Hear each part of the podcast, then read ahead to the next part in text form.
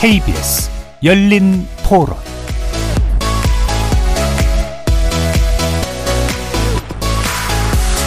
안녕하십니까. KBS 열린 토론 정준희입니다.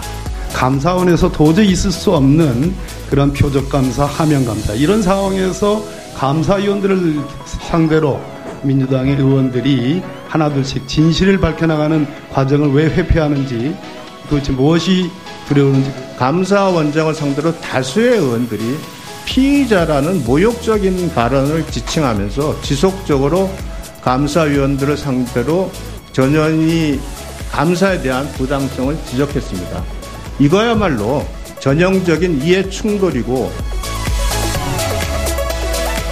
국회 법사위원인 박범계 민주당 의원 그리고 유상범 국민의힘 의원의 발언 들어봤는데요.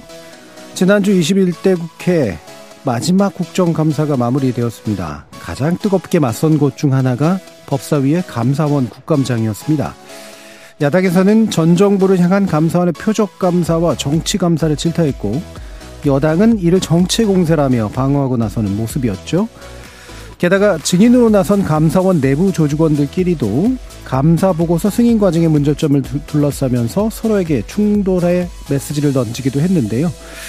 최근 들어 유독 감사원의 활동과 행보가 언론에 자주 노출되고 또 논란의 대상이 되고 있는 모습입니다. 그 어떤 기관보다 독립적이고 정치적 중립성이 요구되는 감사원이 왜 정쟁의 중심에 서 있는 걸까요? KBS 열린 토론 최근 감사원과 관련된 논란 그리고 원인에 대해 살펴보고 대표적 사정기관 중 하나인 감사원의 본질과 역할에 대해서 논의해 보겠습니다. KBS 열린 토론 지금부터 시작합니다. 살아 있습니다. 토론이 살아 있습니다. 살아있는 토론, KBS 열린 토론. 토론은 라디오가 진짜입니다. 진짜 토론, KBS 열린 토론. 오늘 토론 함께 해주실 두 분의 헌법학자 소개해드리겠습니다. 임지봉 서강대 법학전문대학원 교수 나오셨습니다. 안녕하세요. 자, 우리 장영수 고려대 법학전문대학원 교수 자리해 주셨습니다. 예, 반갑습니다. 자, 일단 감사원에 대해서 이제 전반적인 이야기를 나누기 전에 이제 감사원이라는 조직을 많이들 들으시긴 했습니다. 아마 이게 헌법기관이라 그러고 또 이게 감사원장은 누구고 감사위원은 누구고 또 이 사무총장이나 이런 사람들은 어떤 역할들을 하는 건가 이런 거에 대한 궁금증이 있으실 터라 먼저 임 교수님께서 이 부분에 대한 이야기 좀 해주실까요? 네, 감사원에 대해서는 우리 헌법에 규정이 돼 있고요. 음. 입법, 행정, 사법 중에 행정부 편에 네. 음. 예, 감사원이 규정돼 있으면서 이제 대통령 소속하에 감사원을 둔다. 음. 이렇게 헌법에 규정이 되어 있습니다. 그리고 헌법에서는 감사원의 조직과 관련해서 감사원장을 포함한 5인 이상 11인 이하의 이제 감사위원들이 참여하는 감사위원 회의라는 것만 규정하고 있습니다. 예.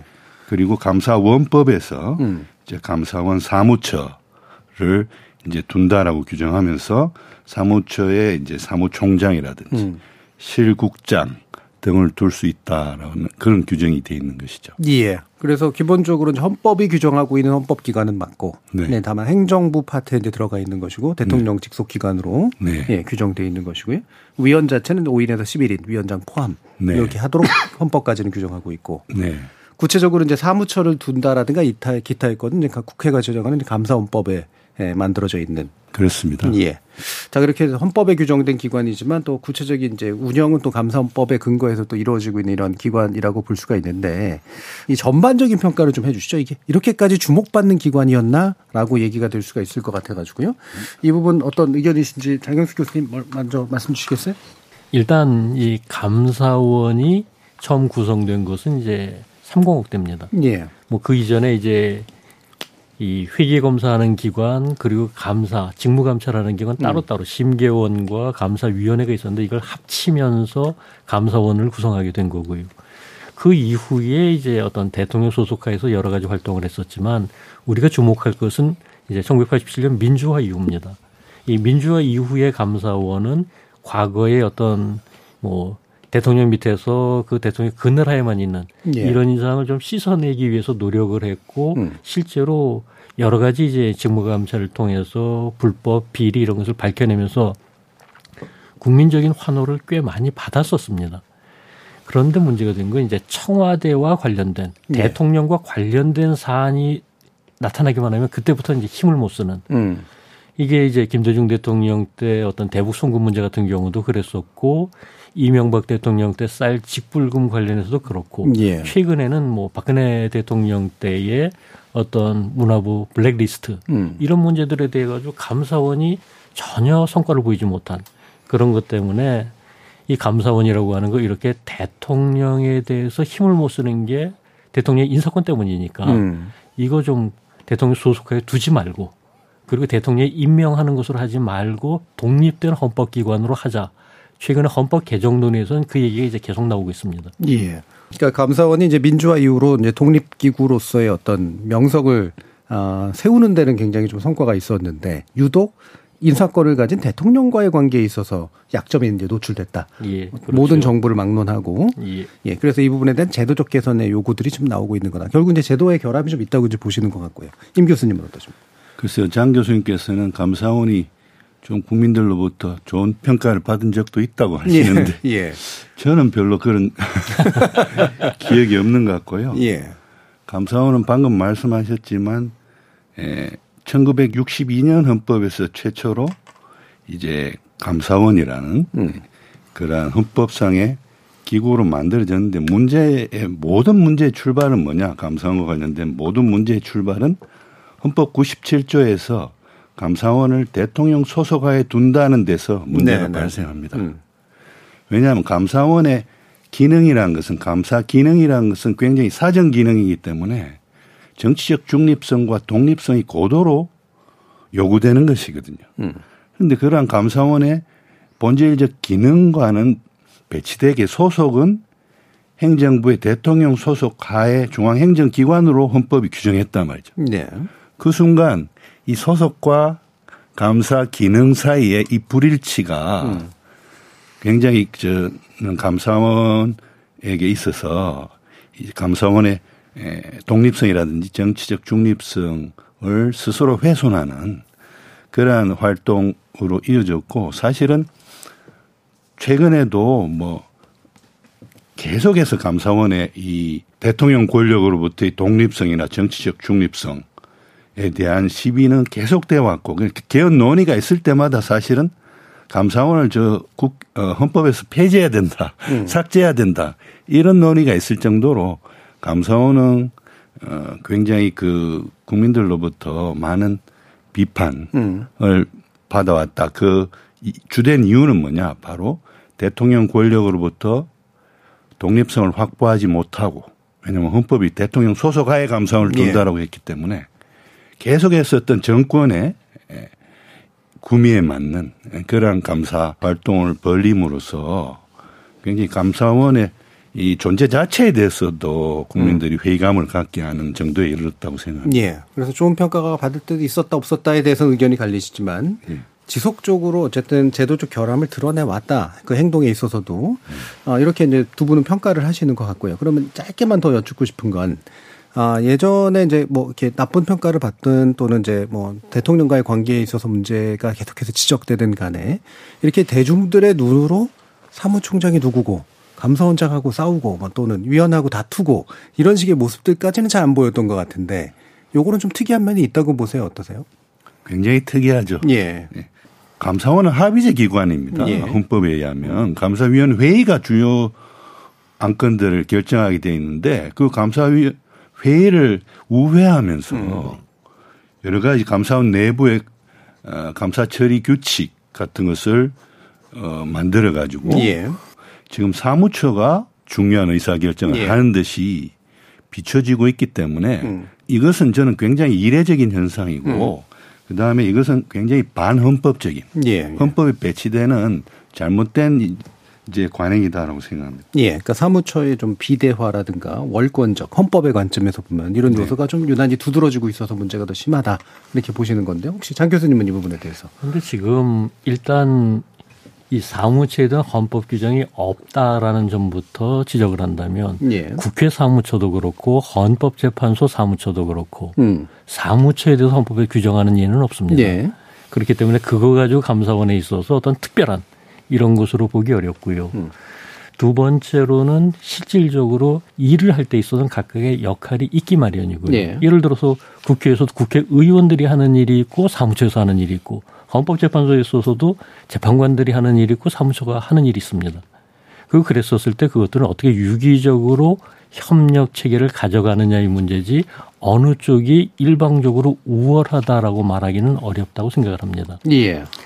그리고 이제 또 한 가지 문제는 이게 이제 굉장히 복잡한 문제인데 이 감사원장이나 감사위원이 대통령에 의해서 임명이 됩니다. 그렇다면은 기본적으로는 같은 사람에 의해서 뭐 속된 말로 같은 성향, 같은 코드를 가진 사람들이 임명되다 보니까 지금까지 그런 문제들이 생긴 적이 별로 없습니다. 음. 그런데 최근에 있어서 이런 문제들이 생기는 것은 사실 이것도 이제 올바른 방향은 아닌데 음. 대통령이 바뀔 때마다 뭐 감사원장이 임기 중인데도 사퇴하고 감사위원들도 물러나고 예. 그러면서 새 대통령에 맞는 사람들 새로 임명하고 이러면서 별 문제 없이 넘어가던 게 지금은 그렇게 안 하면서 음. 말하자면 전임 대통령에 의해서 임명된 감사위원하고 지금 현 대통령에 의해서 임명된 감사위원 간이 내부적인 트러블이 생기는. 예. 이걸 저는 무조건 나쁘다고 생각하지는 않습니다. 음. 다만 이게 예전에 없던 일이 발생하는 가장 주된 원인이 거기에 있다. 이 점은 일단 전제하고 시작해야 될 것 같습니다. 예. 그러니까 사무처 자체 존재 유무에 관련된 문제 또는 규정 유무에 관련된 문제보다는 바람직하든 바람직하지 않든 전 정부의 인물과 현 정부의 인물이 겹쳐 있으면서 생기는 예. 이제 그런 현상으로 일단 파악이 된다. 예. 이렇게 그런데 그렇게 보려면 음.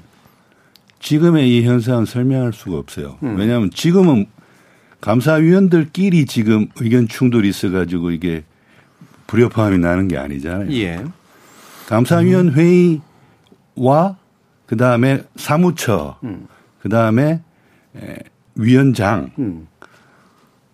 이두 묶음 사이에서 지금 불협화음이 있는 거잖아요. 예, 예. 음. 그렇기 때문에 이 불협화음을 설명하려면 지금 감사위원 사이에서 지금 전 대통령이 임명한 감사위원과 현 대통령이 임명한 감사위원 사이의 불협화음으로 이것을 설명할 수는 없는 거예요. 음. 음, 이거는 그 감사위원 회의와 이 사무처 그, 그 다음에 그 감사원장 이 두 개 그룹 간에 지금 불협화음 때문에 이런 일이 있는 것이고 그 불협화음이라고 표현할 수도 없다고 저는 생각한 게 이게 헌법에는 이게 감사위원 회의에 대해서 감사 위원 회의가 그냥 감사원이라고 돼 있어요. 음. 그러니까 감사원은 원장을 포함한 5인 이상 11인 이하의 감사위원으로 구성한다라고 예. 돼 있어요. 예.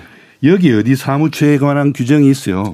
그러면서 이 감사위원 회의에서 중요 사항을 다 결정하게 하고 있고 그 독립성을 갖게 하기 위해서 어 감사원장의 경우는 이제 대통령이 임명하지만 국회의 동의를 얻게 하고 있고 감사위원은 이제 감사위원장의 제청으로 대통령이 임명하게 하고 있고 예. 이런 식으로 해서 이 감사위원 회의의 이 자체의 어떤 독립성을 확보해 주는 그러한 규정이 있는데도 예. 불구하고 지금 굉장히 국회 사무처의 음. 일부 인사들 음.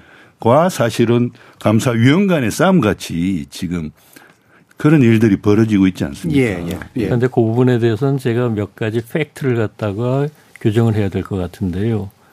일단 감사위원회의 결정과 어긋나는 다시 말하자면 감사위원회 다수결로 결정된 것과 어긋나는 부분이 아니라 예. 일부 감사위원이 문제를 제기하고 거기에 대해서 사무처가 답변하고 혹은 감사 원장이 거기에 대해서 반박하고 음. 이런 식의 전개를 보이고 있지 이게 어떤 일부 감사위원이라 감사위원회 전체 의결이 문제되고 있는 그 감사위원회 전체 의결을 사무처에서 반박하거나 부인하고 있는 음. 이런 상황은 아니거든요. 예, 예. 아니 그렇게 보시면 안 되는 게 지금 전현희 전 권익위원장에 대해서 지금 표적 감사를 사무처에서 해가지고 버렸는데 그 감사위원 중에 주심위원이 있었는데 주심위원이 이제 결재도 하지 않은 사항을 감사원 회의에 정식 어떤 보고와 의결 절차를 거치지 않은 사항에 대해서 지금 보고서를 낸다든지 예. 혹은 뭐 다른 전 정권과 관련된 사건에서 중간 감사 결과를 예. 발표한다든지 예. 그런 걸한 거는 다 사무처죠. 예. 예. 그래서 마침 그 말씀이 나와서요. 결국에 이제 아, 두 분의 의견 가운데 보면 이제 임지봉 교수님은 사무처가 지속적으로 월권을 해서 생긴 문제가 굉장히 크다라고 보시는 거고 지금 이제 장 교수님 같은 경우에는 아, 감사원 전반의 의사결정에 대해 사무처가 굳이 월권하지는 않았다라고 이제 보시는 그래서 한 위원과 이제 뭐 이제 사무처 산의 대립의 문제로 좀 더 보시는 것 같아요. 그래서 방금 임 교수님께서 말씀 주신 전현정 국민권익위원장에 대해서 감사정이 표적 감사다라고 비판을 일부에서 하고 있고요. 그걸 놓고 이제 조은석 감사위원이 자신의 결재를 거치지 않은 감사 보고서가 확정 시행된 건 위법하다라고 보고 있는데 사실 또 사무처에서는 그러나 조 위원이 외로도 문제다라고 지금 얘기하고 있는 그런 상태잖아요. 이 부분 장 교수님 어떻게 좀 판단하시나요? 일단 여기에 있어서 우리가 주목해야 될 점은 이게 이 조은석 감사위원 같은 경우에서 주심이었던 건 맞습니다. 예. 하지만 주심이 최종적인 결정권을 가지고 있는 거 아니거든요. 음. 이 주심이었던 조은석 감사위원은 자꾸 이제 결재를 안 받았다라는 표현을 사용하고 예. 있습니다. 그런데 주심이 결재를 하는 게 아니거든요. 오히려 최종적으로 이 결재라는 일반적인 의미가 최종적으로 확인하고 오케이 하는 음. 이런 것처럼 감사 원장이 해야 될 일이죠. 주심이 그런 역할이 아니라 주심은 감사위원 중에 한 사람으로서 거기에 대해서 일차적인 의견을 내고 그것을 감사위원회에서 협의해서 다수결로 결정하는 거거든요. 예. 그런 과정에 있어서 마치 자신이 오케이 안 하면 전체 다수결과 상관없이 이거는 안 된다. 이런 식으로 얘기하는 건 옳지 않죠. 음. 그리고 그와 관련해서 이제 감사위원장도 이 열람권하고 결재권을 완전히 혼동하고 있는 거 아니냐. 음. 그런 식의 이제 반박을 한 게 있었고요. 예. 그리고 이제 사무처에서는 지금 그 컴퓨터상으로 이 열람을 갖다가 못하게 된 것은 중간에 이제 이미 의결이 내려졌기 때문에 예. 더 이상 볼 필요가 없다라고 했었던 건 맞지만 그 전에 문서상으로 열람은 충분히 다 했었다. 음. 물론 그것은 이제 팩트를 확인해 봐야 되겠죠. 예. 양쪽 얘기를 서로 엇갈리는 부분이 있으니까. 음. 하지만 적어도 분명한 것은 열람권과 결재권이 혼동되고 있는 음. 그 부분에 대해서는 감사원장의 얘기가 맞는 것 같습니다. 예. 임지봉 교수님 어떠세요? 이게 이제 그러면 아, 결재권은 없다 주심에게 이 감사위원에게 원장이 결재하는 것이고 이미 다수결로 처리된 것이니 사무처에서 이 부분을 진행했다는 것 자체는 전체적인 문제가 없다. 요거잖아요. 그럼 주심위원이라는 걸 왜 정하나요? 음. 지금 우리 헌법재판소 같은 경우에 있어서도 주심 재판관이 있잖아요. 그렇죠. 그런데 그 사람이 주심 재판관이 그러면 그 일단은 그 재판부의 최종적인 어떤 보고서가 나갈 때는 주심 재판관이 보, 고 확인을 해줘야 될 거 아니에요. 예. 주심 재판관이 그걸 결재권이라고 아, 부르면서 그걸 결재권이라고 그, 하지는 않죠. 그런 식으로 꼭 결재권은 없는 것 아니냐 이렇게 예. 보기 힘들다는 거죠. 주심 재판관이라면은 1차적으로 돌아가면서 사건별로 모든 재판관이 똑같이 하기 힘드니까 음. 감사원도 마찬가지일 겁니다. 사건마다 모든 감사원에서 다 하기 힘드니까 1차적으로 이 사건은 당신이 주도적으로 초안을 만들어 오시오. 예. 그렇죠. 예. 그리고 그 초안에 대해서 결정은 주심이 하는 게 아니죠. 결국 다수결로 하는 거죠. 그건 감사위원회도 마찬가지고 헌법재판소도 마찬가지입니다. 그리고 그랬었을 때 이 주심의 의견이 100% 반영되는 건 아니죠. 예. 그러니까 주심의 의견과 무관하게 결정해 나가는 경우 얼마든지 예, 있습니다. 그러니까 보고서는 다 열람됐고 위원들의 다수결의 결정에 따라서 사무처는 시행했다. 예. 요거신 거잖아요. 예. 교수님 이 부분에 사실관계에서 좀 문제가 있거나 어, 권리 해석에서 문제가 있다고 생각하시는 부분이 있으십니까? 그러니까 저는 이제 그 내부의 어떤 의사 결정의 구체적인 그런 거야. 음. 뭐 자세히 우리가 알 수는 없는 거예요. 사실. 예. 그런데 음. 보통 헌법재판소 같은 경우에도 주심 재판관이 이렇게 사실은 헌법재판소장은 회의 주제만 하는 게. 예. 그 사건과 관련해서 모든 어떤 그 뭐니까 그 의견을 올린다든지 예. 뭐 이런 판결문의 초안을 이렇게 다듬어서 올린다든지 이런 건 주심들이 하는 거거든요. 예. 그러니까 이거는 보면은 이제 보고서 초안이란 것도 주심의 이름으로 나가는 거잖아요. 예. 그러면 주심은 주심한테 이렇게 보여주고 주심이 오케이 해야 이거를 이렇게 의결을 위해서 감사원 예. 회의 전체 회의에 음. 이 상정해야 되는데 제가 볼 때는 그 과정이 생략됐다는 거고 그런 문제 제기를 이제 조 위원입니까? 예. 그분이 하시는 걸로 보여집니다. 예. 알겠습니다. 여러분 이제 좀 더 연관해서 사실 이건 사실관계 구체적인 파악이 좀 필요하긴 합니다만 일단 뭐 논의의 핵심 그거는 좀 아, 약간 벗어나긴 했으니까요. 어, 지금 아까 중간 발표 관련해서 문제 제기를 또 아까 임재동 교수님께서 하셨잖아요. 이 중간 발표라고 하는 건 원래 이제 제한적인 요건상 이제 국민에게 좀 알 권리를 좀 충족시키면서 공익적 기여가 좀 있을 때 이제 하는 건데 이게 마치 이제 여론을 조성하거나 수사로 연결되도록 하는 어떤 정치적 수단으로 쓰이고 있는 거 아니냐라는 얘기가 있어서 이 부분 혹시 장윤수 교수님이 다른 생각 있으신지 먼저 한번 의견 들어보죠. 저는 뭐 현 정부에서 과거 정부에 비해서 중간 발표가 매우 많아졌다. 음. 이건 뭐 객관적인 사실이니까 예. 볼 수가 없는데 이렇게 숫자만 가지고 볼 게 아니라 그 다섯 개의 사건 하나 하나가 그런 요건을 갖췄느냐 못 갖췄느냐 예. 이걸 이제 볼 필요가 있다고 생각을 하고요. 음. 뭐 하나는 서해 공무원 피살 사건입니다. 그런데 예. 여기 있어서는 사안의 중대성, 국민적인 관심 이런 걸 본다면 이건 중간 발표 할 만한 사안이다. 예. 그렇게 생각을 하고 또 공직 비리 기동 감찰이라고 하는 것에 대해서는 저도 이것까지 중간 발표를 했어야 되나 음. 이런 생각도 하고요. 뭐 신재생 에너지 사업 추진 같은 경우도 이건 할 수도 있고 안 할 수도 있고 좀 애매한 사안. 음. 마지막으로 국가 주요 통계나 이런 것들은 이건 필요하다. 음. 이 통계라고 하는 것이 국가 정책을 집행하는 가장 기본적인 거죠. 통계에 문제가 있다면 이걸 알고 이 정책 수립하는 데 있어서 참고를 바로 해야 되니까 예. 이런 경우에 있어서는 오히려 필요하다. 음. 이렇게 생각을 하고요. 예.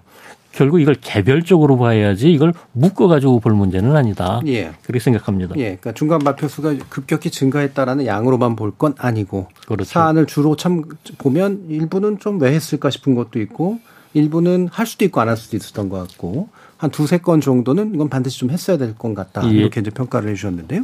자, 임진동 교수님. 근데 뒤에 또 이야기가 나올 겁니다만. 예. 중요한 점은 뭐냐면 감사원은 이제 효율성, 음. 어떤 신속성, 업무 처리 신속성을 예, 추구하는 예. 그러한 그러한 그 독임제 행정기관이 아니에요. 예. 독임제 행정기관으로 감사원을 두는 나라도 있어요. 영국이라든지 예. 이런 데는 그 감사위원 회의란 게 없어요. 그냥 감사원장이 있고 감사원장이 중심이 돼서 그 국실장 과장들하고 이렇게 의논해 가지고 예. 신속하게 어떤 감사에 관한 의사결정을 하는 거죠. 그거는 어떤 효율성을 추구하는 기구인 거예요. 그런데 예. 대한민국 헌법에 규정되어 있는 감사원은 감사위원회에서 주요 업무를 처리하게 돼 있는 합의제 기관이라고. 예. 왜 합의제 기관으로 뒀을까요? 효율성과 신속성보다는 감사 사무 처리에 있어서의 신중성, 음.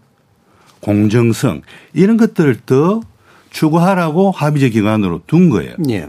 그런데 중간 그 감사 결과 발표라는 것도 보세요.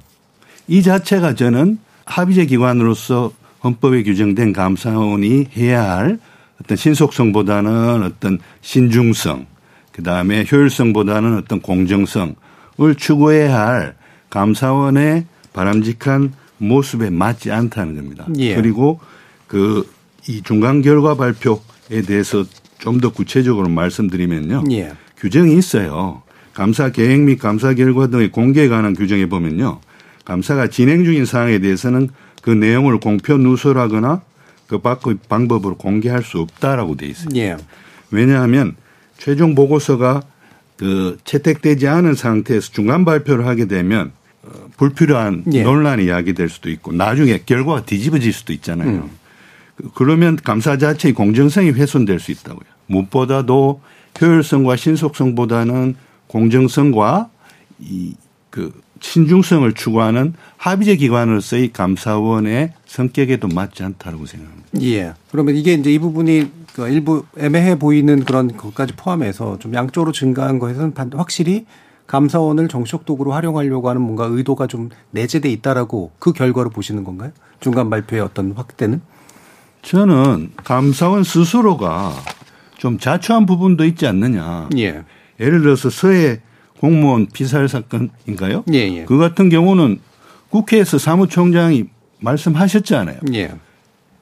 감사위원 회의도 아니고 예. 사무총장이 TV를 보다가 그걸 보고 감사를 지시해서 감사가 이루어지고 이게 감사원의 헌법이 규정한 합의제 기관의 성격에 맞나요? 예. 예. 그래서 근본적으로 지금 중간 발표의 양이 는 것도 그렇고 이게 누군가가 움직이기보다는 사무총장을 위시로 한 그 사무처 쪽이 너무 나서서 어 뭔가 감사원을 자꾸 도구화 시키는데 일조하고 있는 그런 형태가 있다. 무리함이 분명히 있다라고 보시는 건데요. 예. 장윤수 교수님. 일단 뭐 감사위원회가 합의제인 건 맞습니다. 음. 하지만 합의제이기 때문에 효율성은 무시해도 된다라고 말하기는 어렵죠. 예. 실질적으로 뭐 효율성 중시하다가 때를 다 놓쳐버린다면 음. 그때 감사원 같은 거 있으나 마나다 이런 얘기가 나올 수밖에 없으니까요. 저는 그렇기 때문에 오히려 양 측면의 균형과 조화가 필요하다. 다시 말하자면 어느 한쪽으로 치우치기보다는 양쪽을 다 살리는 방법이 뭐냐. 음. 이거부터 추구를 해야 되고 그리고 그렇다면은 감사 활동의 개시나 진행과 관련해서는 오히려 효율성과 시의성을 따져야 되고. 예. 그런데 이게 이제 쭉 어느 정도 진행되고 최종적인 결정에 있어서는 합의제 기구로서 감사위원회에서 충분히 논의해서 최종 결정을 내리는 음. 이런 식으로 연결돼야지 처음부터 끝까지 모든 것이 다 감사위원회에 의해서 된다? 그건 현실적으로 불가능하다고 봅니다. 예. 네. 그리고 음. 이와 관련해서 이제 현재 제도적으로 좀 문제가 있는 것은 이런 것들이 감사원 내부 규칙을 통해서 상세하게 정해지지를 않습니다. 음. 그러다 보니까 이제 이게 감사위원회에서 결정할 사항이냐 아니냐에 대해 가지고 계속 논란이 생기는 그런 부분이 있는데 그런 것들은 제도적으로 좀 보완을 해야 된다고 생각을 하고 그리고 여기에 있어서 이제 그 제도적 보완 이전에 우리가 고려할 것은 일단 감사원의 본질 자체가 특히 이제 이런 뭐 여러 가지 공직 비리나 부패나 뭐 이런 것들 관련된 어떤 감사 활동이 외부 제보건 어떤 내부에서 인지건 이 문제가 있다 싶으면은 감사 시작할 수 있는 거고 시의성을 갖추기 위해서 시작해 놓고 감사위원회에 보고하는 이런 식의 절차는 충분히 가능할 뿐만 아니라 과거에 관행도 그랬었다. 예. 이런 점을 고려해야지 임종훈 교수님 말씀하신 것처럼 뭐든지 감사위원회 중심으로 가야 된다. 사무처는 거기에서 뒤만 따라야 된다. 이렇게 보기는 어렵다고 생각합니다. 아니 제가 원칙이 감사위원회 중심으로 가야 된다고 했지 모든 게 언제 예, 예. 감사위원회가 처음부터 모든 개시부터 감사의 개시부터 감사위원회가 다 숙고를 해가지고 결정해야 된다고 말씀드린 적은 없고요. 그다음에 지금 우리가 논하고 있는 건 중간 발표잖아요. 예. 지금 감사를 상당 기간 진행한 결과를 중간 발표한 거 아니에요. 네. 근데 중간 발표할 때 감사위원 회의를 안 거쳤잖아요. 음. 그러니까 감사의 중간 단계까지 네. 감사위원 회의를 우회해 버린 거예요. 음. 이게 문제가 없다고 하는 것은 저는 조금 음. 받아들입니다. 그런데 이제 그것은 중간 발표에 대해서는 규정이 있지 않습니까? 그리고 그 규정에서 감사위원회 결정을 거쳐서 중간 발표를 한다. 이런 건 없거든요. 네. 단지 단서 규정만 있을 뿐이고 물론 그와 관련해 가지고 필요하다면 규정을 개정해야죠. 예. 하지만 적어도 현행 규정에 위배된다고 말하기는 어렵고요. 그리고 이제 아까 그 다섯 가지의 중간 발표 케이스 중에 있어서 제가 확실하게 이건 좀 이상하다라고 한 건 한 건이었었고, 예. 그리고 두 건에 대해서는 이건 필요하다라고 얘기를 했었고, 나머지 두 건은 좀 애매한 경우다. 예. 필요하다고 볼 수도 있고, 에이 뭐 그렇게까지라고 볼 수도 있는. 그런 정도로 이제 말씀을 드렸다는 것을 다시 한번 이제 확인합니다. 예. 그러면 중앙 발표는 감사위원 회의를 거쳐서 해야 된다는 규정이 없다고 해서 그러면 중앙 발표는 감사위원 회의를 거치지 않고 할 수 있다는 규정도 없잖아요, 지금. 음. 그리고 장 교수님이 아까 말씀하신 거는 감사의 개시라든지 이런 것까지도 감사위원 회의가 다 심사숙고해 가지고 결정하는 것은 무리다고 말씀하셨고 저도 그건 받아들였어요. 예. 그런데 지금 중간 발표가 문제되는 것은 개시 시점이 아니라 중간 시점이잖아요. 예. 그런데 그러면 중간 시점은 감사위원 회의가 개입을 할 수 있어야죠. 음. 그러니까 지금 그 부분에 대해서도 이제 말씀을 드리자면 이 감사의 진행 중인 상태거든요. 네. 그럼 그 진행 중인 감사에 대해서 과연 어느 정도까지 개입할 수 있느냐도 실질적으로 지금 제가 알기로는 감사원의 전체 인력이 한 800여 명 됩니다. 그리고 감사위원의 숫자는 그 100분의 1이고요. 7명이죠. 무건장까지 합쳐서. 예. 그 100분의 비율이 왜 중요하죠? 결국 그 수많은 감사위원 800여 명의 감사위원들이 하는 걸 중간에 다 들여다볼 수 있겠느냐. 물리적으로 불가능하지 않느냐. 이런 거거든요. 최종 보고서만 봐야 된다는 얘기이신가요? 최종 보고서만이 아니라 매우 제한될 수밖에 없다. 최종 보고서 플러스 알파라 하더라도 그 알파가 무엇인지에 대한 고민이 필요하지. 이게 구체적으로 중간에 어디까지 볼 수 있느냐에 대해서도 논란의 소지는 있는 거고 음. 그렇기 때문에 거기에 대해서 이제 명시적으로 어, 뭐 중간 발표하기 전에 뭐 감사위원회에서 한번 보자. 그런 규정을 준다면 모를까. 그렇지 않은 예. 상태에서 이 중간에 진행 과정에 대해서 이것도 보고 저것도 보고 다 하기는 그러니까 어렵지 않느냐. 장영수 교수님 말씀을 들어보면 결과적으로는 사무처가 계속 커질 수밖에 없고 사무처의 이미 커져 있습니다. 예, 그 어떤 자의적 판단이나 직권적 판단에 의해서 어떤 위원회의 합의적 구조를 우회하는 것들이 필연적으로 나설 수밖에 없는 그런 방향인 것 같은데. 지금 저는 그 부분과 관련해서는 예. 일단 이 문제와는 조금 다르게 예. 애초에 아까 이제 임재범 교수님도 동의하셨던 애초에 감사원을 이 대통령 소속하에 두는 이것부터가 어떤 문제의 뿌리고 예. 영국이나 미국 같은 경우, 영국 NAO나 미국의 GAO 같은 경우는 의회 소속하에 있거든요. 예, 예. 그러다 보니까 또 좀 다른데 우리나라에서는 그거조차도 이제 좀 곤란하다. 독일이나 프랑스처럼 완전 독립된 헌법기관을 하자라고 얘기를 하는데 예. 독립된 헌법기관으로 됐을 때도 과연 그렇겠느냐. 예. 뭐 말하자면 예. 지금 헌법재판소처럼 되어 있어도 예. 사무처가 과연 그런 식으로 할 수 있겠느냐. 예, 예. 그거는 아니라고 봅니다. 예. 그럼 그 부분은 이제 2부에서 좀 더 제도적인 문제를 음. 다뤄보고요. 1부 마치기 전에 이 부분은 좀 지적해서 얘기해 봐야 될 것 같아서요. 어, 지금 어쨌든 이 문제 가지고 이제 공수처 고발이 이루어졌고 공수처에서 이제 수사를 하고 있는 이제 그런 상태죠. 공수처에서 이제 사실 확인의 과정을 거치고 있는 것으로 알고 있는데 어, 지금 사무총장 감사원장에 대한 수사에서 어, 대통령실이 또 감사에 또 관여한 것으로 또 주장되고 있는 그런 상황도 일부는 좀 있는 것 같고요. 공수처 수사에서 어떤 부분을 좀 주목하고 계신지 한번 말씀 주실까요? 임지봉 교수님. 그렇죠. 결국은 공수처는 이제 감사가 시작된 것이 그야말로 감사원의 어떤 내부 제보라든지 예. 뭐 여러 가지 루트가 있겠습니다만 음. 그런데 이제 공수처는 감사원의 감사 개시와 관련해서 이제 대통령실과 예. 연관이 돼 있는 그런 음. 의혹이 있다. 지금은 뭐 의혹 수준인 것 같습니다. 예. 라는 것이고 공수처의 그 수사라는 게 뭐겠습니까? 사실은 의혹에 대해서 파는 거죠. 음. 파는 거고 그에 대해서 이제 봐봤을 때 이제 국민들은 그렇게 많이 보고 있지 않습니까?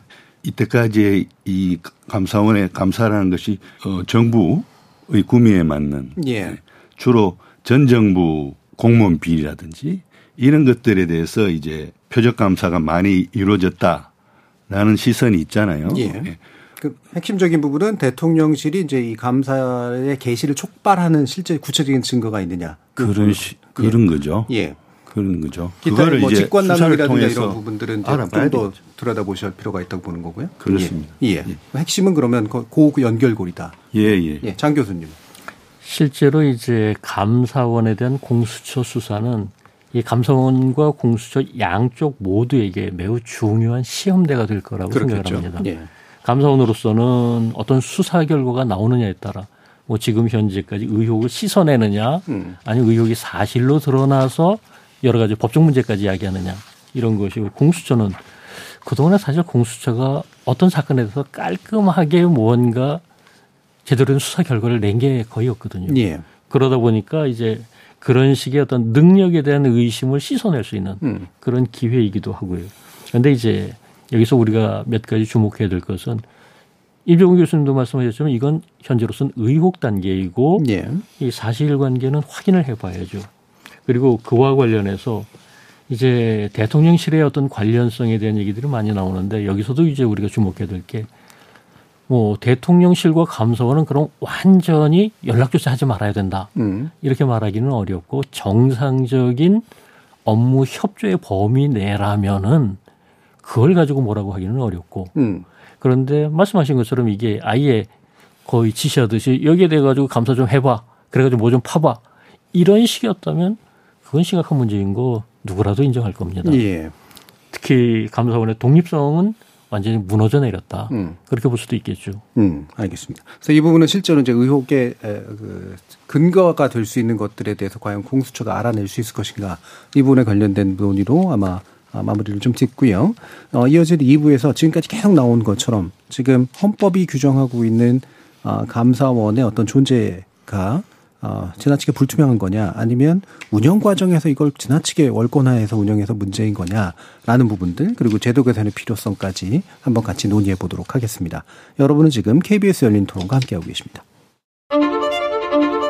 토론은 치열해도 판단은 냉정하게 복잡한 세상을 바꾸는 첫 걸음은 의외로 단순할지도 모릅니다. 평일 저녁 7시 20분 당신을 바꾸는 질문. KBS 열린 토론 정준희입니다. KBS 열린 토론 감사원 문제를 논의해보고 있는데요. 이 감사원의 제도적인 어떤 조건, 그리고 개선 필요성 부분에 대해서 2부에서 이야기를 나누려고 합니다. 장영수 고려대 법학전문대학원 교수 그리고 임지봉 서강대 법학전문대학원 교수 이렇게 두 분의 헌법학자와 함께하고 있습니다. 자, 그래서 임주봉 교수님께 이제 먼저 여쭤볼 텐데 이 대통령 직속 기관이라고 하는 위치가 결국은 이 문제를 만들고 있다. 이 부분은 뭐 장 교수님도 이제 문제 방향에 대해서는 조금씩 평가가 달라도 제도적인 본질에 관련해서는 좀 의문의 여지가 있다고 보시는 것 같긴 한데 일단 임 교수님 먼저 의견 주실까요? 네. 그러니까 처음에 1962년 헌법에서 감사원에 관해서 헌법에 규정할 때부터 있던 조항이에요. 현행 헌법에는 예. 97조인데요. 예. 감사원을 두어서 이제 국가기관의 그 회계 검사나 음. 그 공무원들의 직무 감찰 권한을 주면서 그 소속에 대해서는 대통령 소속하에 둔다라고 했거든요. 예. 그래서 저는 감사원에 관한 모든 문제의 출발은 이 조항에 있다고 생각합니다. 음. 대통령 소속하에 둔다. 대통령 소속하에 있기 때문에 감사원이 사실은 대통령이나 대통령실에 대해서도 감사를 벌일 수 있어야 되거든요. 예. 회계 검사나 음. 직무 감찰을. 그런데 소속하에 둔다라고 해, 해 놓으니까 이게 좀 어려워지잖아요. 예. 그리고 이런 다른 국가기관 등에 대한 감사와 관련해서도 어떤 그 대통령 권력의 입김이 그 감사원의 감사에 영향을 미치는 그러나 악순환의 출발점이 저는 바로 이 헌법 97조 감사원은 대통령 소속하에 둔다. 음. 이 규정이라고 생각합니다. 그런데 또 헌법에는 그렇게 규정이 되어 있지만 감사원법이라는 법률 2조에는요. 감사원은 직무상 독립성을 가진다라고 네. 또 독립성에 관한 소속에 있어서는 대통령 소속이지만 직무상의 독립성에 대해서 감사원법 2조가 규정하고 있다고. 예. 그래서 저는 감사원 스스로가 그 정치적 외압이라든지 심지어 대통령실로부터의 어떤 외압 같은 것도 견뎌내고 감사원법 2주에서 규정한 감사원의 예. 독립성을 지키기 위해서 꿋꿋하게 나아갈 때 그야말로 감사원의 존재 이유가 생기는 것이고 감사원이 국민들로부터 이제 박수와 지지를 받을 수 있다고 생각합니다. 예. 결국에는 이제 헌법적인 이런 이제 그 조건 때문에 대통령 소속 기관으로서 대통령실에 대해서 감사를 행위를 할 수 없고 그리고 대통령이 이제 나름대로 이제 바라거나 원하는 것으로 짐작되는 어떤 일들을 이제 앞에 나서서 하게 되는 이런 일들이 생기는데 헌법을 바꾸기 전에 그러면 이걸 못 하느냐 그게 아니라 감사원이 사실은 그럼에도 불구하고 열심히 했어야 된다라는 네. 말씀이신 거죠. 그리고 열심히 할 수 있었다고 생각합니다. 예. 예. 예. 그러니까 제도적인 결함 탓으로 돌린 문제는 아니다. 그렇습니다. 예. 예. 장 교수님. 근데 지금 인사권이라고 하는 게 미치는 영향이 굉장히 크거든요. 네. 예를 들어 헌법적으로는 국무총리가 대통령을 견제하도록 돼 있습니다. 음. 말하자면 국무총리가 뭐 부속권이라든지 국무위원 뭐 임명에 대한 제청권이라든지 여러 가지 형태로 대통령이 혼자서 지멋대로 하지 말아라. 예. 총리가 이런 것에서 견제할 수 있다라고 하는데 민주화 이후에 지난 뭐 36년 동안 그거 제대로 된 적 한 번도 없거든요. 음. 왜냐? 이거 뭐 그러면은 그런 사람 총리로 안 뽑고 그런 사람은 그냥 해임해버리만이거든요. 음. 감사원장 같은 경우는 해임하기 힘들죠. 하지만 애초에 그런 사람을 감사원장으로 뽑겠냐. 예. 그래서 이제 뭐 조금 빗대서 얘기하자면은 2017년 국회 개헌특위에서도 감사원을 헌법상의 독립기관으로 하자. 음. 대통령 소속하에 두지 말자. 2018년 문재인 전 대통령의 개헌안에서도 똑같이 예. 얘기를 했습니다. 음. 그런데 국회 개헌 특위안보다 문재인 대통령 안에서 비판이 있었던 게 뭐냐면 음. 그렇게 헌법상의 독립기관 하면서 대통령이 감사원장 감사위원 또 임명하겠다. 네, 임명권은 여전히 놔뒀다. 네. 이렇게 하면 그게 도대체 얼마나 달라지겠냐. 음. 여전히 비슷한 문제 또 생기는 거 아니냐. 네. 이런 비판들이 꽤 있었거든요. 네. 그러니까 이 인사권 문제를 해결하기 전에는 감사원이 뭐 대통령 소속하에 있으면서도 실질적으로 독립적으로 한다라고 하는 건 저는 기대하기 어렵다고 봅니다. 음. 네, 인사권 문제가 결국 핵심이다. 네, 임주동 교수. 저는 인사권, 임명권을 감사원장이나 감사위원회 임명권을 누가 가지느냐도 중요하지만 소속도 중요하다고 생각해요. 예. 그러니까 지금 현 국회의장 직속 어, 헌법 개정 및 정치제도 개선위원회 자문위원회에서도 이제 감사원과 관련해서 여러 가지 의견이 나와서 정리가 됐는데 예. 그게 이제 방금 장영수 교수님께서 말씀하신 독립기관형 음. 그러니까 2017년 18년 개헌안 개헌 자문위안과 똑같이 헌법에서 두 대 이제 대통령 소속하다 이런 조항은 삭제하고 독립기관으로 하는데 임명권은 여전히 대통령에게 두자라고 예. 하고 있는데 그때 임명권 대통령 임명권을 실질적인 인사권이 안 되게 하면 되죠. 음. 근데 예를 들어서 대법원장이나 대법관도 결국은 국회의 동의를 얻어서 대통령이 임명하게 돼 있잖아요. 예. 그때의 대통령이란 것은 이제 행정부 수반으로서의 대통령이 아니라 국가 원수로서의 대통령이기 때문에 음. 임명을 하는 건데 사실은 형식적인 임명권일 수 있는 거예요. 예를 예. 들어서 예. 헌법재판관 9명 이 예를 드는 게 더 적합하겠습니다. 3명은 국회에서 선출하는 자를, 3명은 대법원장이 지명하는 자를, 3명은 대통령이 지명하는 자를 대통령이 임명하게 돼 있어요. 예. 그때 대통령이 지명해서 임명하는 3명의 헌법재판관 말고 국회에서 선출한 3명의 헌법재판관, 대법원장이 지명한 그 3명의 헌법재판관들은 사실상의 임명권은 국회와 대법원장에게 있는 거잖아요. 예. 그때 임명장은 물론 대통령 명의로 대통령이 주겠지만 그때 이 국회 선출목 3인과 대법원장 지명목 3인의 헌법재판관에 대한 임명권은 대통령 임명권은 형식적인 거라면. 음. 그러니까 감사원장이나 감사위원을 독립기구로 두면서 그 대통령의 임명권은 대통령이 국가 원수니까 할 수 없이 대통령의 임명권을 주게 하더라도 그 임명권을 굉장히 형식적인 것으로 만들 수 있다는 거죠. 예. 미국이나 영국이 지금 의회 소속형이거든요. 예.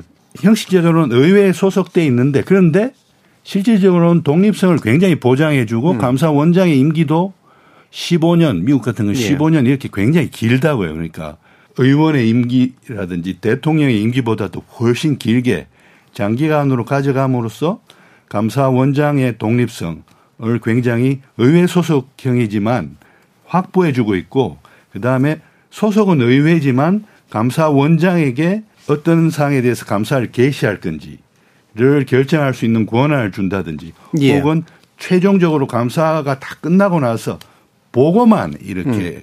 의회에 하게 한다든지 이런 식의 방법을 취하면 의회 소속형이라 하더라도 이제 여야의 어떤 정파적인 이익에 휘둘리지 않고 감사원이 굉장히 독립기구로서 그 직무를 독립적으로 수행할 수 있는 방법이 있다. 라고 저는 생각합니다. 예, 이 부분에 대해서 코멘트 한번 더 듣도록. 예. 일단, 뭐, 마지막에 말씀하신 그 의회 소속형에 대해서 국내에서도 과거에는 한 20년 전까지는 꽤 많은 분들이 지지를 했어요. 예. 그런데 이게 시간이 지날수록 이 의회 소속보다는 독립기관 쪽으로 음. 많이 이동을 했거든요. 이쪽이 이제 현재로서는 확실하게 다수가 되어버렸는데 그 이유는 두 가지입니다. 하나는 국민들이 의회에 대한 불신. 예. 실제로 저 국회에서 이런 거 했었을 때 오남용 안 하고 제대로 잘하겠냐. 이 부분이고요.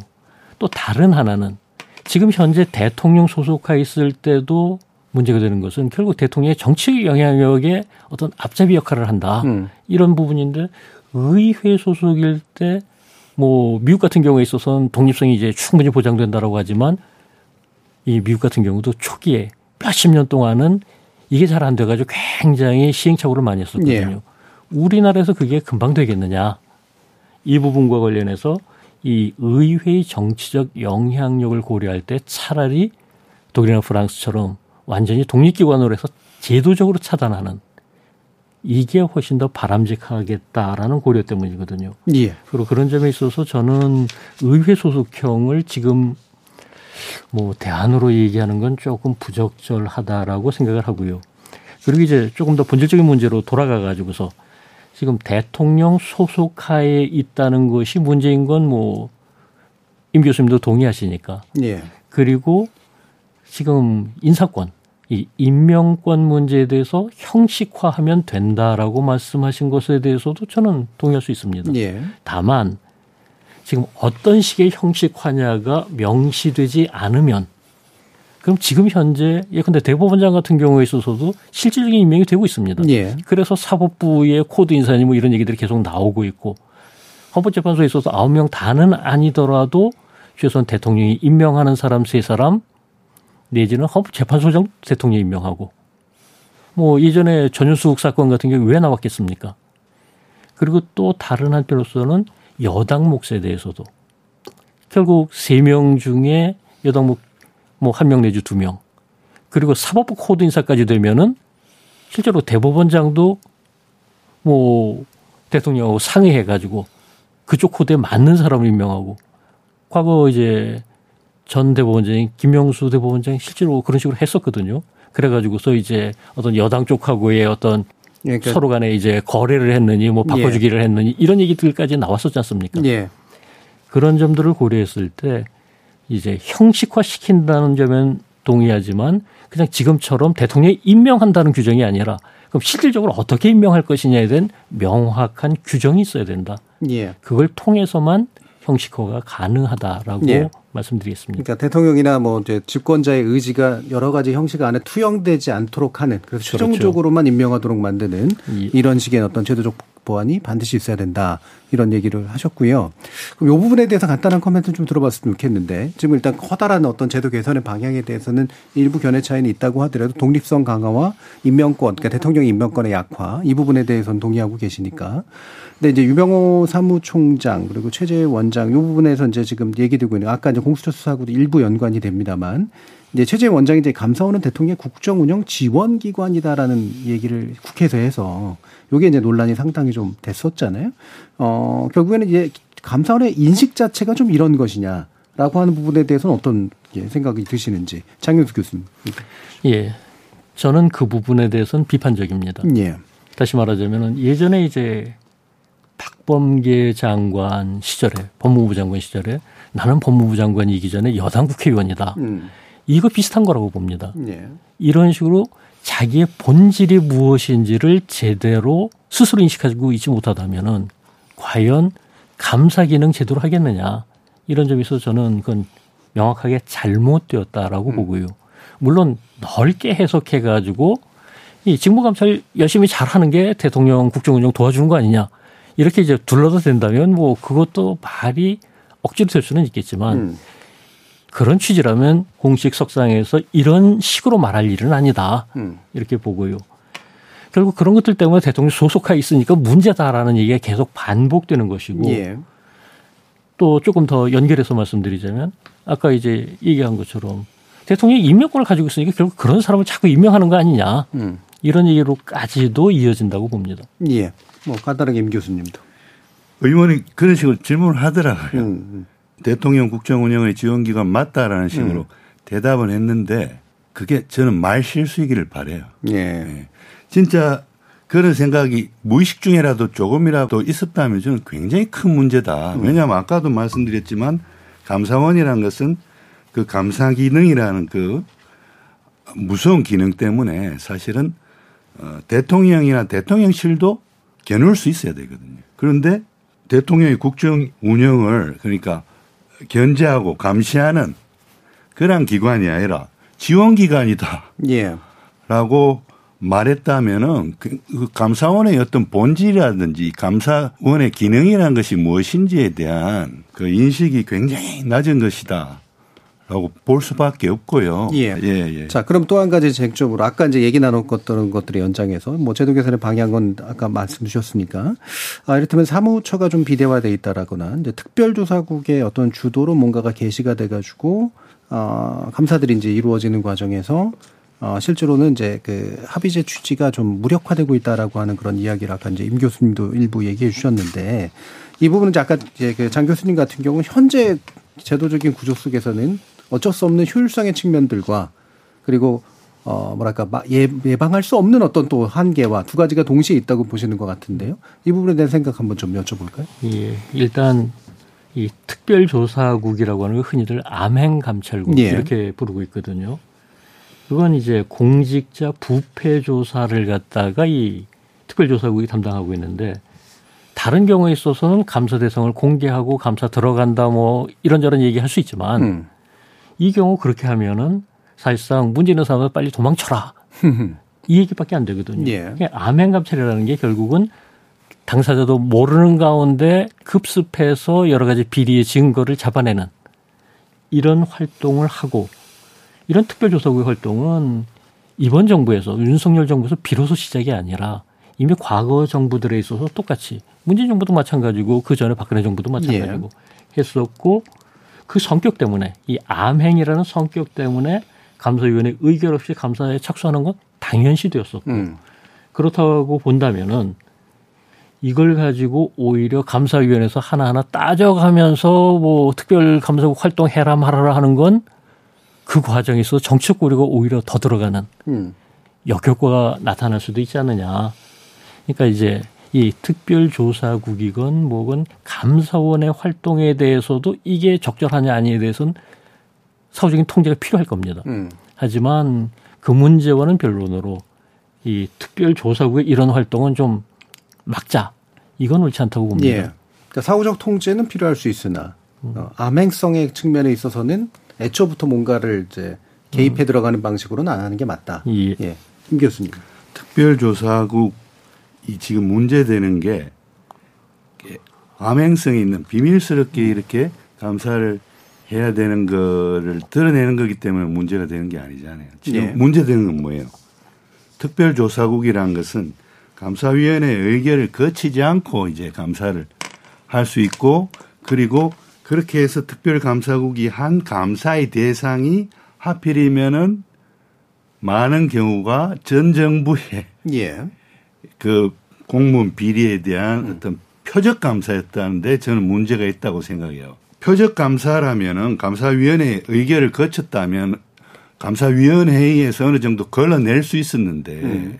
특별조사국이라는 기구를 둬가지고 그 이거를 감사위원회의 의결을 거치지 않고 밀행적인 감사를 하고 그것도 주로 이제 전 정부의 비리에 대한 감사, 표적 감사 예, 집중해서 하니까 지 그게 문제된다고 생각합니다. 예. 근데 암행성이 필요한 사안과 예. 근데 그게 이제 그래서 어떤 감사위원회 의결을 좀 우회할 수밖에 없는 그런 구조가 연결은 좀 돼 있는 것 같은데 장 교수님 이제 사후 통제 정도로는 괜찮다라고 보시는데 이 암행성이 있다고 하더라도 뭔가 감사위원회가 그래도 좀 의결을 해야 된다 이렇게 보시는 건가요? 그건 참 사안에 따라서 예, 예. 다르겠죠. 음. 밀행성이 극도로 보장돼야 될 그런 것들도 저는 네. 사실은 헌법이나 법률에 구체적으로 상세하게 규정돼 있어야 된다고 봐요. 사실. 아, 그 조건을. 근데 네. 그 전에도 문제되는 거는 지금 특별조사국이란 거 이거 음. 헌법에 이런 거 없어요. 예, 물론. 그 다음에 감사헌법에 있나요? 감사원 내부 지침에 있어요. 이런 예. 게. 그러니까 이런 중요한 게 감사위원회 의결도 거치지 않고 어떻게 보면 특별 조사를 당하는 사람 입장에서는 급격한 어떤 기본권 침해일 수도 있잖아요. 예. 예. 그런 것들에 대해서 법률도 아니고 모법인 헌법은 더더욱 아니고 감선 내부 지침이라든지 예. 이런 것들로 자꾸 이렇게 채워가고 이런 식으로 특별 조사를 정당하고 예. 합리화하는 내부 지침을 만들어서 그것을 뭐 법률이나 헌법보다도 더 우위에 있는 보물이 있냐 예. 이렇게 하고 이런 일련의 것들이 저는 굉장히 문제라고 생각해요. 예. 그러니까 암행성이나 밀행성의 사안이 있을 수는 있으나 그렇다면 예. 이제 지극히 제한적으로 행사돼야 될 그렇습니다. 아, 권, 그 어떤 권력이라고 볼 수 있는데 그러려면 이제 법률 정도 선에서라도 뭔가 이렇게 그 조건이 구체적으로 있어야. 마련돼 있어야 되는 예. 거죠. 예. 뭐 간단하게라도. 예. 어. 그런데 지금 이게 특별조사국이지 않습니까? 예.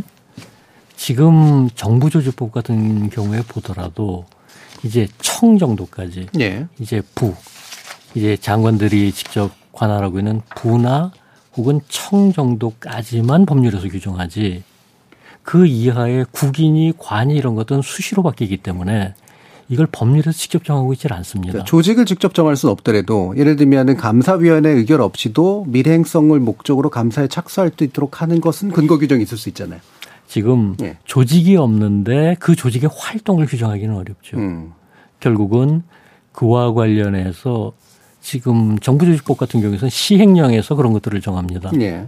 그리고 감사원은 이제 헌법기관이다 보니까 감사원 규칙이 시행령과 같은 역할을 해요. 예. 위상이 같거든요. 그럼 거기에서 정하는 것이 시행령에서 정하는 것과 다를 바가 없고 예컨대 얼마 전에 많이 문제됐던 이제 행안부에서 경찰국을 두는 과거 법무부에서 검찰국을 뒀었던 것처럼 이런 문제들에 대해서도 이거는 체계상 법률에서 정할 문제 아니다. 다른 경우 다 그렇다. 이건 시행령에 정하는 것도 충분하다. 이런 식으로 정리가 되었었던 것처럼 물론 논란은 굉장히 많이 있었죠. 근데 지금 같은 맥락 속에서 이 특별조사국 하나만 특별하게 법률에서 한다. 이거는 안 맞죠. 예. 법률로 그리고 이제 아까 말씀드렸지만 사무처조차도 직접 안정하는 그리고 아까 이제 임종훈 교수님께서는 자꾸 이제 헌법에서 정하는 것보다도 더 이제 뭐 중요하게 생각한다라고 하시는데 우리가 이제 단계 구조로 따지자면 헌법에서는 그야말로 큰 틀. 그래서 이제 국회 사무처건, 헌법재판소 사무처건 이런 것도 헌법에서 안 정하고 있고요. 예. 법률에서 이제 그 정도 정하고 감사법도 마찬가지입니다. 그리고 국 같은 것은 그보다 더 미치니까 그때는 이제 규칙으로 정하고 음. 그게 적어도 이 규범 체계는 맞는다고 봅니다. 그리고 또 한 가지는 이 특별조사국 소관이냐 아니냐에 대해 가지고서는 결국은 공직적 부패와 관련된 사안이냐 아니냐. 공직적 부패와 무관한데 이게 전 정부 거기 때문에 여기서 한다라고 하면 그건 바로 어 이거 네 월권이다라고 얘기를 하겠죠. 예.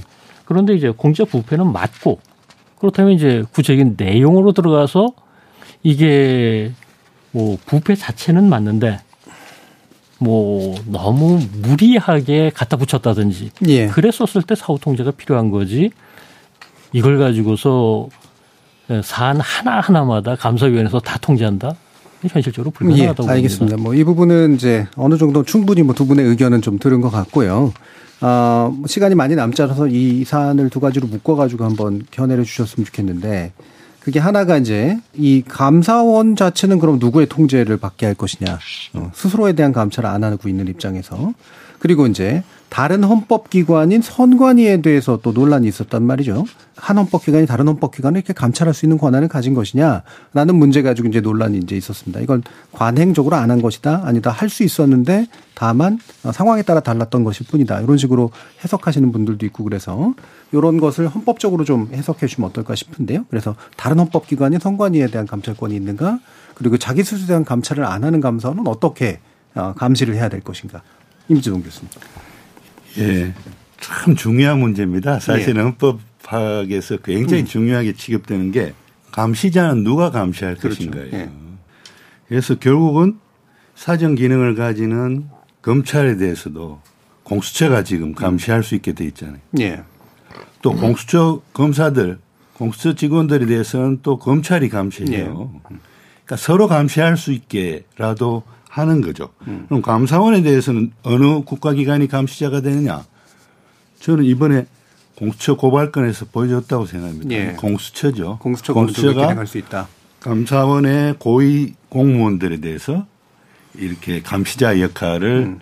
하도록 지금은 현재는 제도 설계돼 있고 음. 공수처가 그러한 어, 사명에 입각해서 저는 철저하게 이번에 예, 수사를 해야 된다고 생각합니다. 예. 그 다음에 이 감사원의 이 중앙선거관리위원회 감사할 수 있느냐 여부에 대해서 음. 제 의견은 할 수 없다입니다. 예. 왜냐하면 중앙선거관리위원회는 법률상 기관이 아니에요. 음.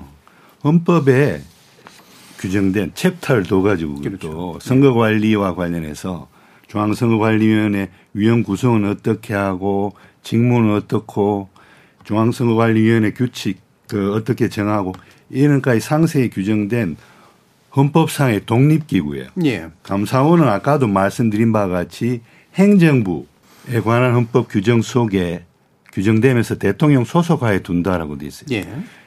그러면서 감사원법에 보면 중앙행정기관, 그러니까 국가기관의 공무원들, 예. 그 다음에 지방자치단체까지 넓혀놨어요. 음.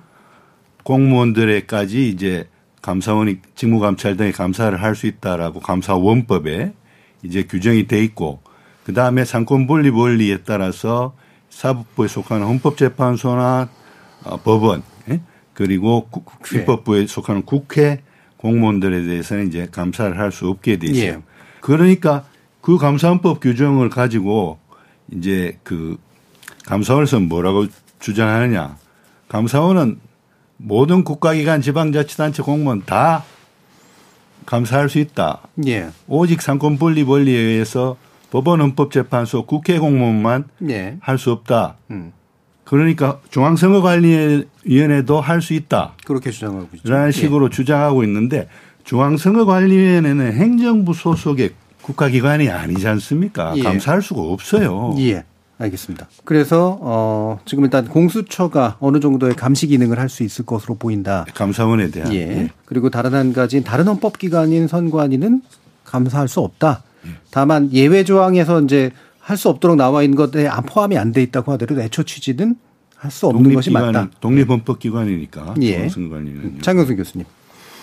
예. 일단 이론상으로 보면 대통령 소속인 감사원이 다른 헌법기관에 대해서 직무감찰을 회계검사는 상관이 없습니다. 예. 직무감찰을 한다는 건 맞지 않습니다. 음. 이건 무엇보다 대통령이 다른 헌법기관에게 감사원을 매개로 해서 과도한 영향력을 행사하는 예. 그것 때문에 국회, 법원, 헌법재판소 명시적으로 금지됐고 선관위에 대해서는 명시적인 규정이 없다 하더라도 이 해석상 체계상 안 맞는다 이렇게 보는 게 맞습니다. 음. 다만 당시 선관위 문제가 너무 심각했고 이를 그냥 넘어갈 수 없는 그런 상황이다 보니까 이 선관위 그렇다면 이거 입법 미비 아니냐. 음.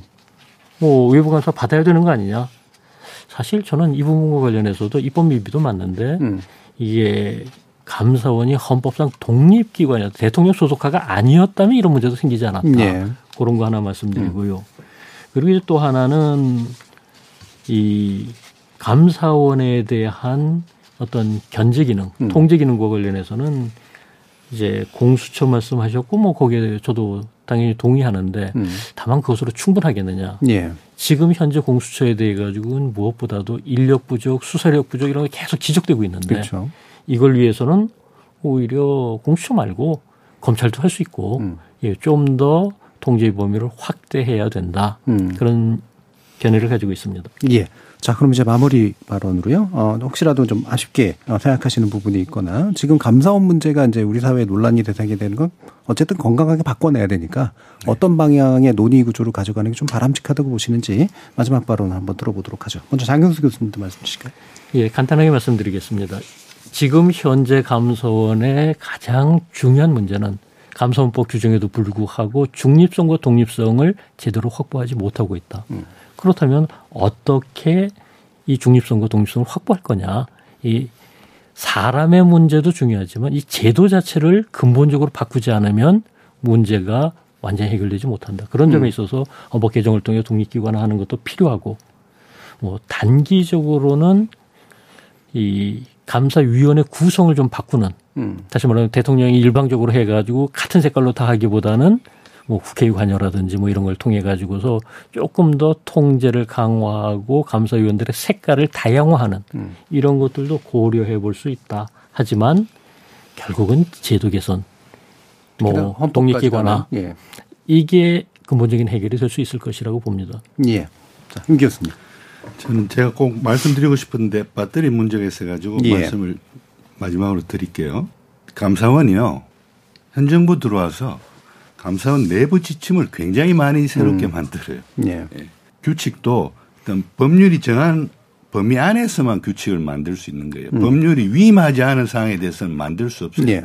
만약에 법률이 위임하지 않은 사항에 대해서 규칙을 만들었다면 감사원 뭐 감사 처리 규칙이라든지 이런 걸 만들었다면 그건 위법위원인데 그런 지침들이 굉장히 많이 만들어졌어요. 예를 들어서 아까 특별조사국, 암행감찰 같은 것도 예. 지침으로 지금 이루어지는 것들이거든요. 음. 위임한 법 없어요 법률에서 이런 거. 음. 그 다음에 이 감사 사무 처리 규칙 65조 2항에는요 이런 내용이 있어요. 그 감사원은 감사 결과 범죄 혐의 사실이 확실하다고 인정되지 아니하나 수사에 참고하도록 할 필요성이 있는 사항은 감사위원 회의의 의결을 거치지 아니하고 수사기관의 수사 참고 자료로 예. 활용하도록 송부할 수 있다. 예. 감사원법 35조 감사원은 감사 결과 범죄 혐의가 있다고 인정할 때는 이를 수사기관에 고발해야 한다는 음. 규정은 있어요. 예. 고발에 대한 규정은 있지만 수사 참고 자료 제공에 관해서는 법률이 없고 음. 법률이 위임한 바도 없어요. 그런데 예. 감사원이 지침을 만들면서 이런 조항을 슬쩍 끼워 넣은 거예요. 그러니까 예. 이 내용도 굉장히 심각한데 감사를 해보니까 범죄 혐의가 확실히 드러나지는 않았지만 앞으로 경찰이나 검찰이 수사하는데 조금이라도 참고될 수 있으니까 내가 보내주겠다 이거거든요. 예. 이거는 국민의 어떤 신체의 자유라든지 이런 것들을 제약할 수 있는 이러한 네. 내용들인데 음. 이게 이렇게 위헌적이고 위법한 지침을 만들어서 내부 규칙으로 이렇게 만든다고요. 예. 이 지침에 근거해서 지금 감사원이 벌이고 있는 이 감사 활동 굉장히 문제가 많다고 생각합니다. 예. 그래서 지침이나 규칙이 지나치게 법률과 헌법이 정한 바를 넘어서서 하고 있는 문제들이 현재 감사원의 문제를 상당히 대표한다라는 말씀까지 전해주셨습니다. 오늘 감사에 관련된 KBS 열린 토론 노인은 이것으로 정리할까 하는데요. 함께해 주신 두 분, 임지봉 서강대 법학전문대학원 교수, 장영수 고려대 법학전문대학원 교수 두 분 모두 수고하셨습니다. 감사합니다. 예, 감사합니다. 감사합니다.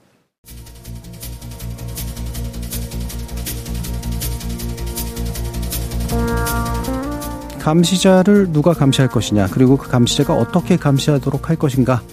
결국 제도의 문제일 테고 그 제도를 운영하는 자들의 문화적 소양의 문제이기도 할 겁니다. 참여해주신 시민 논객 여러분 감사합니다. 지금까지 KBS 열린 토론 정준이었습니다.